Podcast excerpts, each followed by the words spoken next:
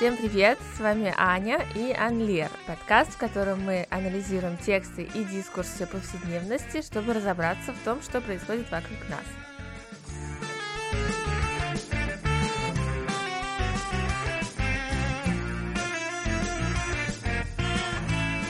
Мне всегда казалось, в силу того окружения, в котором я выросла, и с которым мне, в общем-то, повезло, что иностранные языки — это классно, и что чем больше знаешь языков, тем лучше, и что здорово общаться с людьми, которые говорят на других языках, будь это разные языки твоей страны, разные диалекты или языки других стран. Но, разумеется, все это касается чаще всего так называемых больших европейских языков – которые обычно предлагаются для изучения в школах и университетах. Но вышло так, что далеко не все языки считаются в наших обществах богатством, ценным ресурсом и важным культурным багажом их носителя. Например, сколько родителей петербургских или московских детей захотели бы, чтобы их дети изучали в школе киргизский, например, э, или таджикский язык, Примерно столько же, наверное, сколько французских родителей не арабского происхождения э, с радостью вы отдали своих детей в школу с изучением арабского. У всех у нас есть представление о ценности, в том числе об экономической ценности языков, об их так называемой красоте, об их вымышленном богатстве и других характеристиках. Они, конечно, ничего общего не имеют с объективными лингвистическими характеристиками этих языков, но распространяются благодаря идеологиям, которые формируют определенным образом наше отношение не только к этим языкам, а что гораздо более интересно и имеет гораздо более далекие последствия к их носителям. Как объяснить, например, что часть пассажиров московского метро обрадовалась, узнав, что на некоторых линиях перестанут объявлять названия станций на английском языке? Или чем мотивирована основная претензия жителей всех стран мира к таксистам в этих разных странах, учитывая, что таксисты — это часто иммигранты, а претензия состоит в том, что они плохо, в кавычках, или с акцентом говорят на языке этой страны. И, например, как связаны эти явления и тот факт, что иммигранты часто не передают детям свой собственный язык. Для объяснения всех этих явлений французский социолингвист Филипп Бланше предложил понятие глоттофобии, то есть буквально страха языков. Конечно, страх языков – это не такой же страх, как боязнь высоты, боязнь пауков или страх потерять работу. Глотофобия, страх языков, похож, э, например, на ксенофобию, да, то есть на боязнь другого, где боязнь означает неприятие, отторжение. Еще раз напомню, что интересно это понятие и явление, которое оно называет, не только тем, что оно помогает понять, почему разные языки имеют для нас разную ценность, но и тем, что э, оно объясняет явление дискриминации, связанной с языками.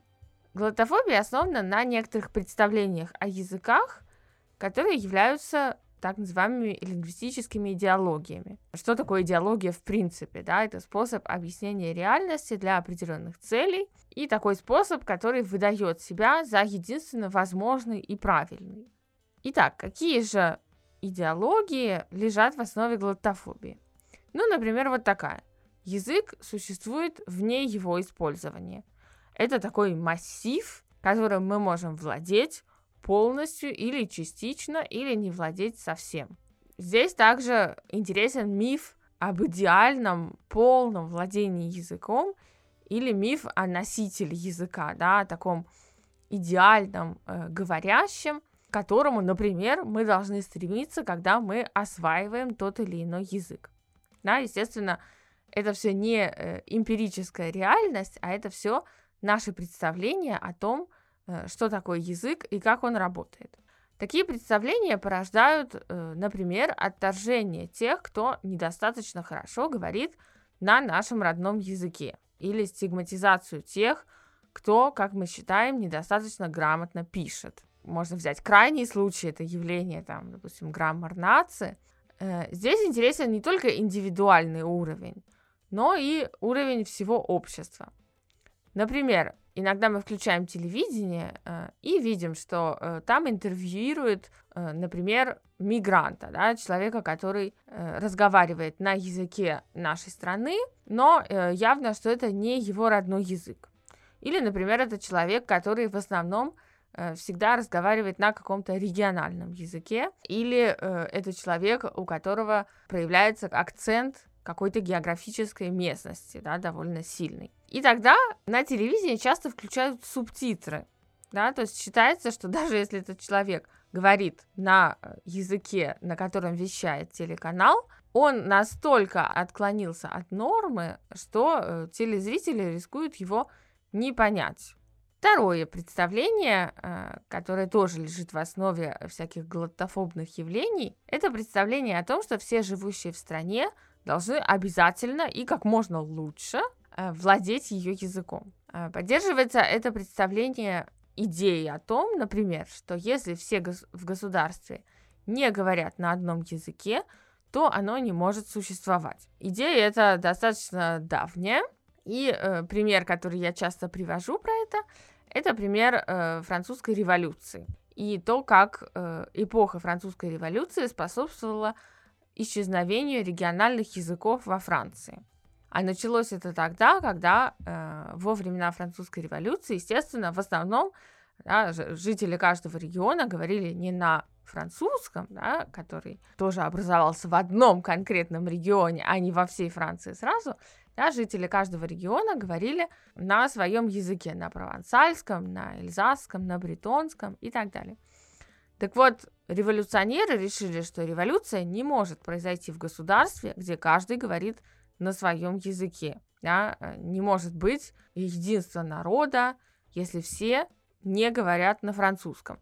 И вот тогда началось э, насаждение да, вот одного языка, языка одного региона по всей Франции э, через, естественно, в основном школьную систему. Э, проходило это очень жестко, естественно, то есть э, ученикам запрещали разговаривать между собой на региональном языке, их могли наказывать за это.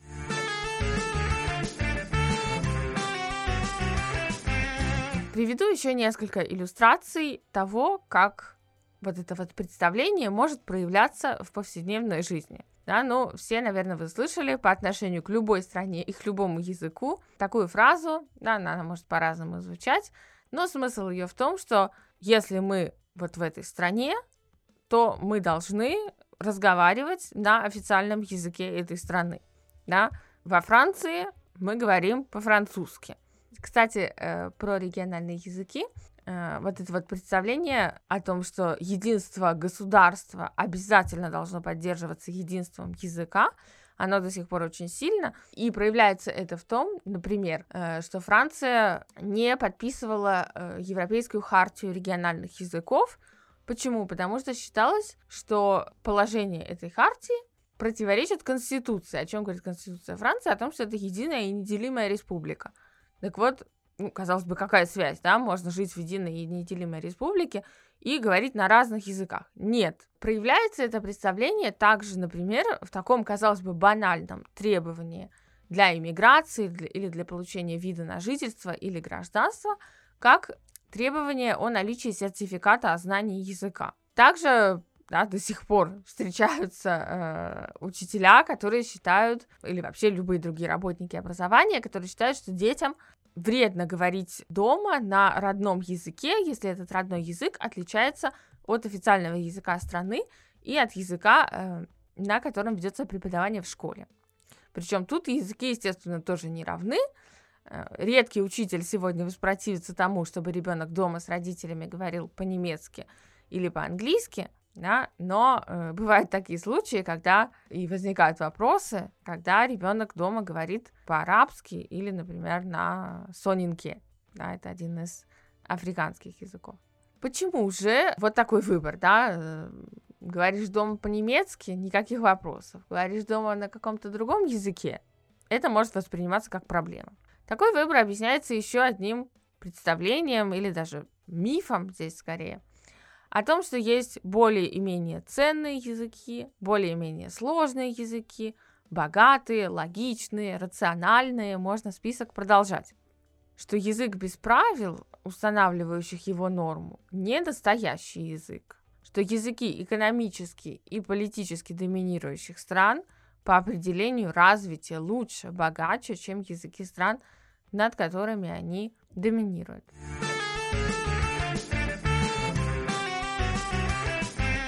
В эту же коробочку еще одно объяснение, почему да, мы выбираем, например, одни языки э, в пользу других. И здесь не только экономическая причина. Да? Мы все представляем, что в сегодняшней социальной, политической, экономической ситуации выгоднее учить английский, чем болгарский. Но это не объясняет всего э, многообразия языковых дискриминаций и разных проявлений глотофобии. Так вот, еще одно представление, которое лежит в основе глотофобии, это идея того, что язык — это некая норма, которую нужно постичь и на которую нужно равняться. Я уже немножко об этом говорила в начале. Это проявляется, например, в обожествлении орфографии. Да? Владение языком — это владение э, письменной нормой. Также это проявляется в мифе о нулевом акценте. Может быть, вы уже слушали мой эпизод, который называется «Мы все говорим с акцентом». Если нет, то послушайте.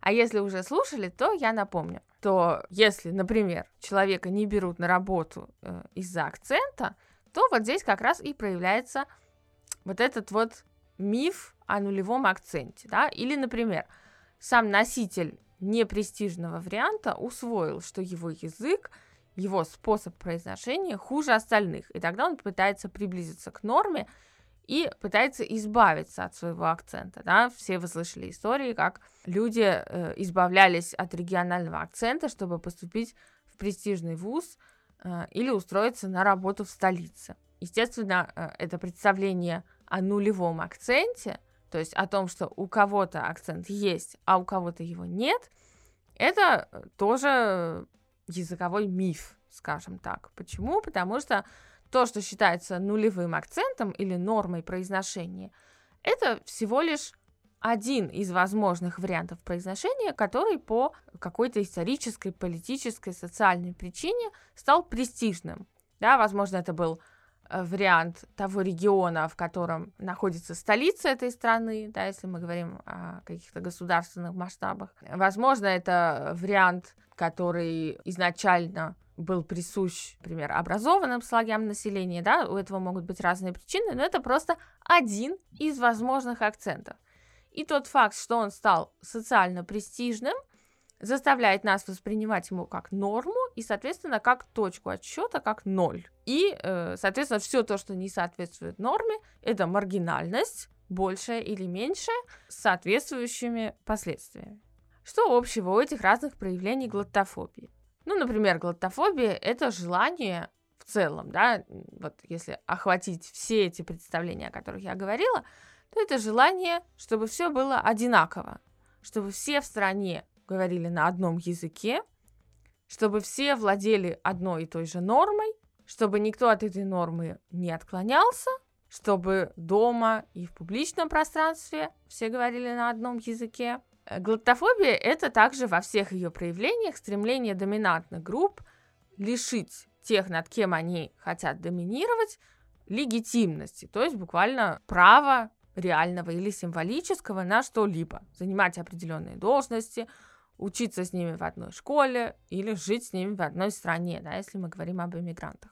Глотофобия может проявляться на индивидуальном уровне, естественно, это обычно так и происходит. Но этот индивидуальный уровень – это результат влияния доминирующих идей, которые часто распространяют государственные аппараты, э, какие-то институты, вроде школы. Да, школа, несмотря на то, что это чрезвычайно полезная организация, это тоже в своем роде источник глотофобии. Почему? Вспомните уроки э, родного или иностранного языка в вашей школе, скорее родного, да, к чему они приучают нас? Не к тому, что язык разнообразный, что у него есть различные варианты, что в различных ситуациях мы по-разному говорим.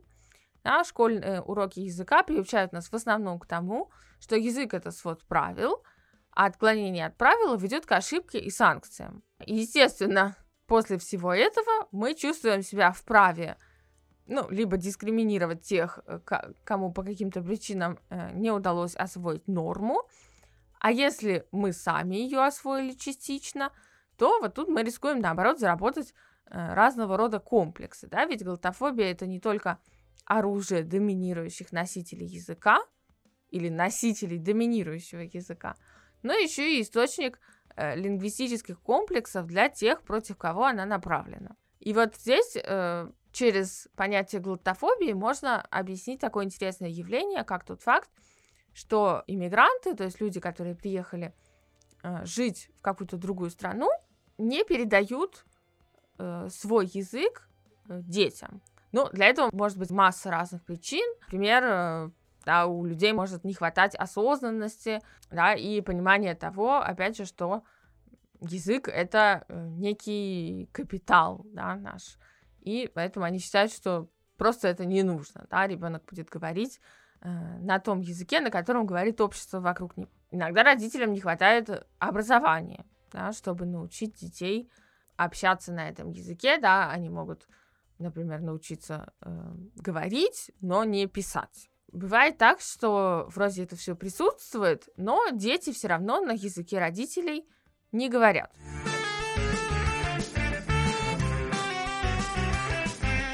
Недавно я читала статью, в которой люди рассказывали, почему они не владеют родным языком своих родителей.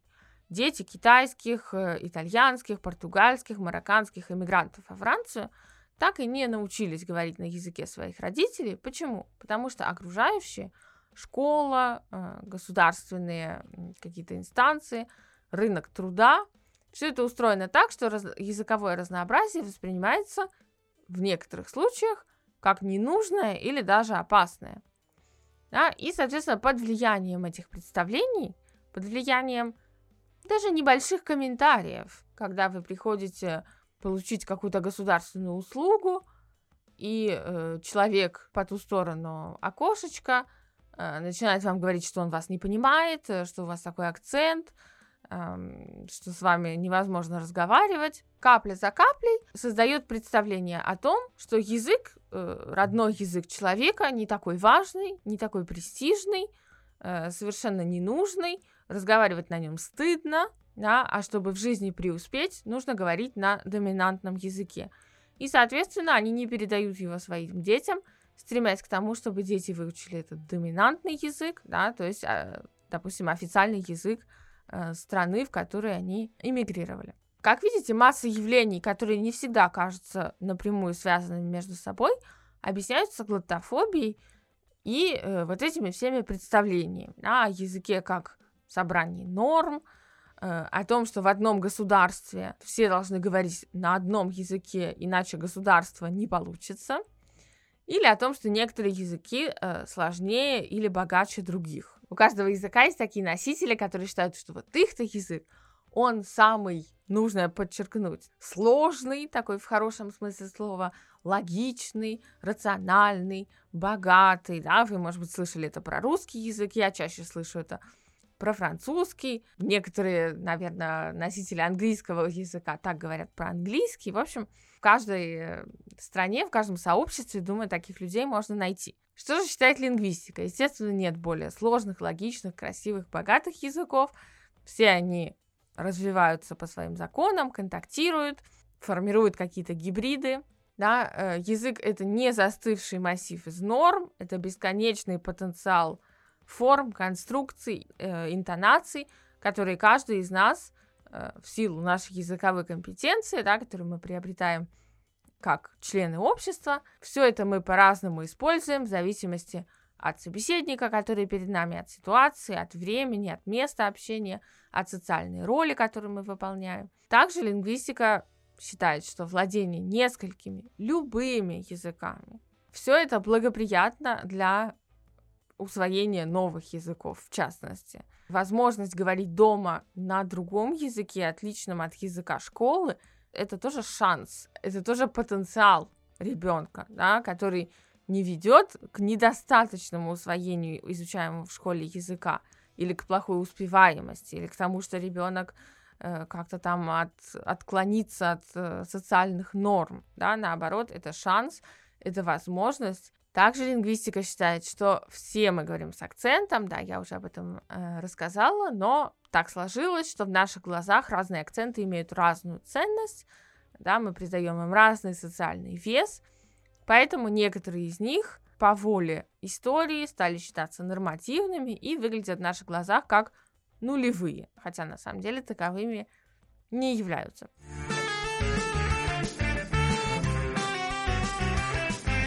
Можно ли бороться с глотофобией? И это вот тоже вопрос, который тот самый Филипп Бланше, да, про который я вначале говорила, он э, себе этот вопрос задает в конце своей книжки, и он отвечает, что да, с глотофобией бороться можно. Это займет, правда, достаточно много времени. Как это можно делать? Ну, например, э, ввести в школьные программы не только понятие нормы, но и понятие вариации, которое, конечно, там присутствует, да? Мы с вами более-менее все представляем, что есть разные языки, есть разные диалекты, есть разные регистры языка, да? Но все равно основное понятие э, школьной программы по крайней мере, такой, какой я ее помню, да, по своему опыту, это понятие нормы. Так можно, а так нельзя. Никаких оттенков вот этих цветов черного и белого там особо не предполагается. Но интересно показать и рассказать ученикам о том, что в языке может быть по-разному, исторически, э, регионально, э, в зависимости от э, социальной роли нашей, да, и это нормально. Что еще можно делать? Можно знакомить людей с языковым разнообразием. Э, можно повышать их сознательность на тему того, что, да, например, вот это представление о языке как таком массиве из норм, ну, это некий миф такой, да, это вот доминирующая идеология, э, которая совершенно не единственная, да, и можно язык себе представлять по-другому. И можно показать, что лингвисты этому всему противопоставляют. Можно и самим общаться так, чтобы не порождать вновь и вновь э, вот эти стереотипные представления о языке. Да, то есть можно немножко контролировать то, что мы говорим, когда мы комментируем акцент другого человека, оцениваем другие языки, да, и вообще даем какие-то такие вот э, оценочные и не всегда обоснованные комментарии. Напишите мне в инстаграме Анлера, обязательно подпишитесь на него, если вы на него не подписаны, и когда подписались, Напишите мне, э, сталкивались ли вы с ситуациями глотофобии, а может быть вы узнали себя как человека, который когда-либо да, произносил какие-то глотофобные высказывания. В этом нет ничего страшного.